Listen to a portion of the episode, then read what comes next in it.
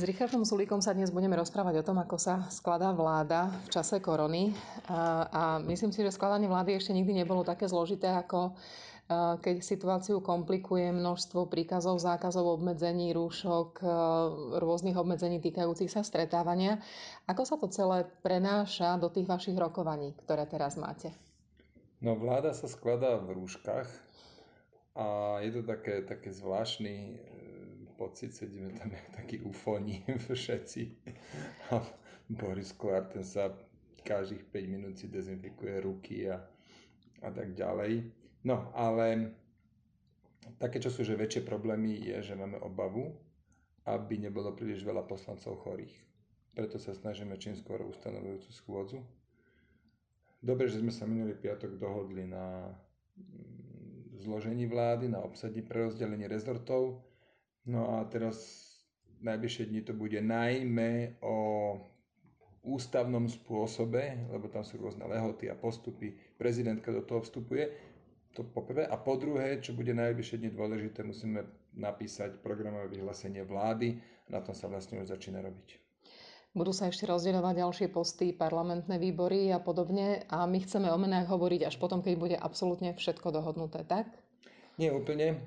O menách budeme hovoriť, keď si tie mená preverí prezidentka, a to sú mená ministrov, a potom to už nebude v takom nejakom príliš dôvernom procese. O niektorých menách, menách môžem hovoriť už teraz, napríklad SAS e, dohodla, že predseda finančného výboru bude náš poslanec Marian Vyskupič, predsednička zdravotníckého výberu bude Janka Cigániková, podpredseda Národnej rady e, bude možno, možno tam ešte nejaký otáznik. E, no tak vlastne toto meno teraz ešte hovoriť nebudem. to je rozumné. A ako často sa teraz stretávate denne, alebo ste najmä v inom kontakte než osobnom s ostatnými lídrami ostatných strán?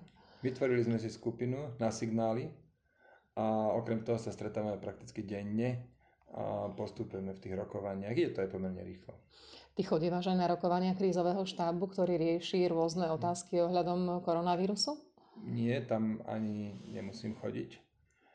Je dobré, že tam chodí Igor Matovič, respektíve teraz budúci minister zdravotníctva Marek Krajčí. To sú tie dôležité e, persóny, ktoré by tam mali byť. Ale ja som sa napríklad dnes stretol s terajším ešte ministrom hospodárstva Šigom, ako jeho nástupca a tiež sme sa bavili o tejto problematike. To, čo momentálne krajina najviac potrebuje, je ochrana. Rúška, testy, rukavice, um, ten, ten dezinfikačný roztok. Toto potrebujeme, ochranné plášte pre e, lekárov. Musíme ako prvý chrániť lekárov a potom v druhej linii a, a takéto. Čiže toto krajina e, sa snaží aktuálne zabezpečiť, na tomto sa robí, no ale ide to celkom dobre.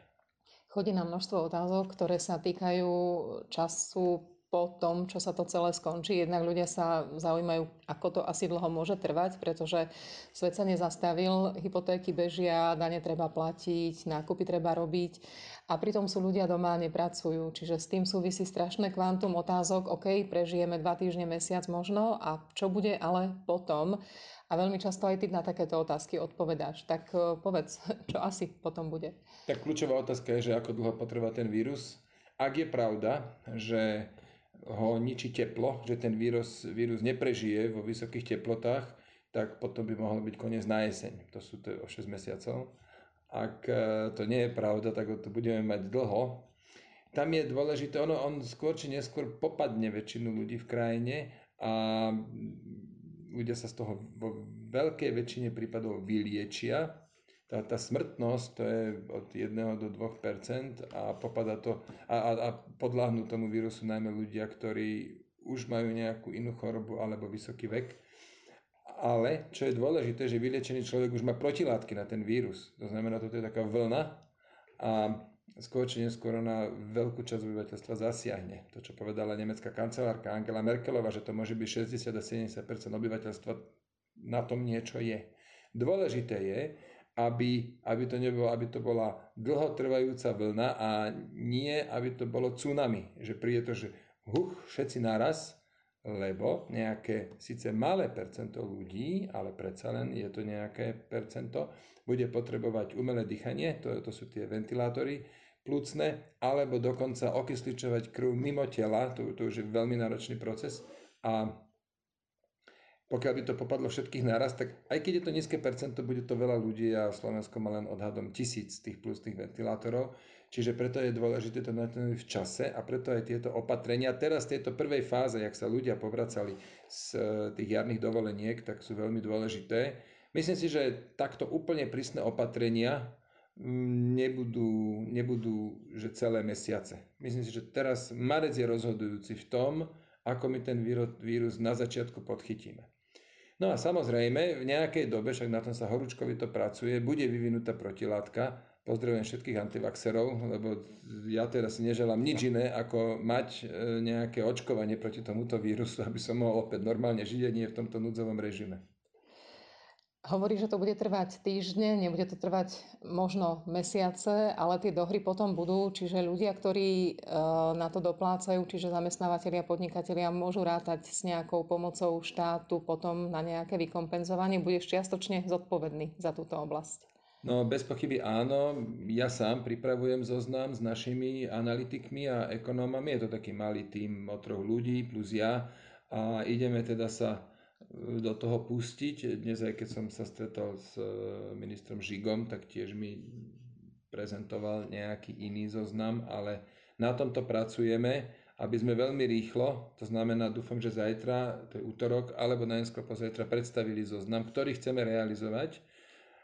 Časť opatrení pôjde cez skrátené legislatívne konanie, lebo tu naozaj je daný skutočný dôvod a to je, že hrozia veľké hospodárske škody Konkrétne to znamená, že by sme boli svedkami takej sérii bankrotov a to určite nechceme. Na konci ešte budem chvíľu osobná. Zrejme si v týchto posledných dňoch viacej doma, než predtým, lebo ty si, hm, vie sa to o tebe, workoholik, veľa pracuješ. Je niečo, čo robíš iné doma s deťmi, s rodinou, na čo si predtým nemal čas? No jasné, včera sme napríklad stávali Lego ale mojej družke, s ktorou žijem už veľa rokov, tak zdá sa, je to také čudné, že ona má potom pocit, že je víkend, hej, že ja som doma pondelok alebo v útorok a ona má pocit, že je nedela, preto, a už padla aj otázka, že ty, ty, ty si tu zas, tak, ale nebolo to myslené vzlom. Tak, dúfajme, že toto vyváži tie nepríjemné situácie. Ďakujem veľmi pekne. Ďakujem pekne, Dovi.